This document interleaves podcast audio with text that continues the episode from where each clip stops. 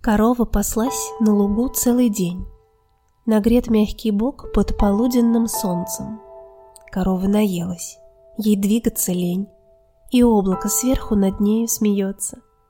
Корова шагает тропою домой, звенит колокольчик тихонько на шее и пахнет вокруг полевою травой, и плавно становится небо темнее. И дома, в уютном и теплом хлеву, корова ложится на свежее сено и видит во сне сквозь туман мураву и море далекого снежную пену. И снится корове, как будто она летит, словно птица, на крыльях волшебных. Рога обнимает, сверкая луна. Не страшно корове парить совершенно. Мелькнул с высоты черной точкой хлев. Вот лук в изумрудной траве отдыхает. Но манит корову небесный рельеф. Корове так славно. Корова летает.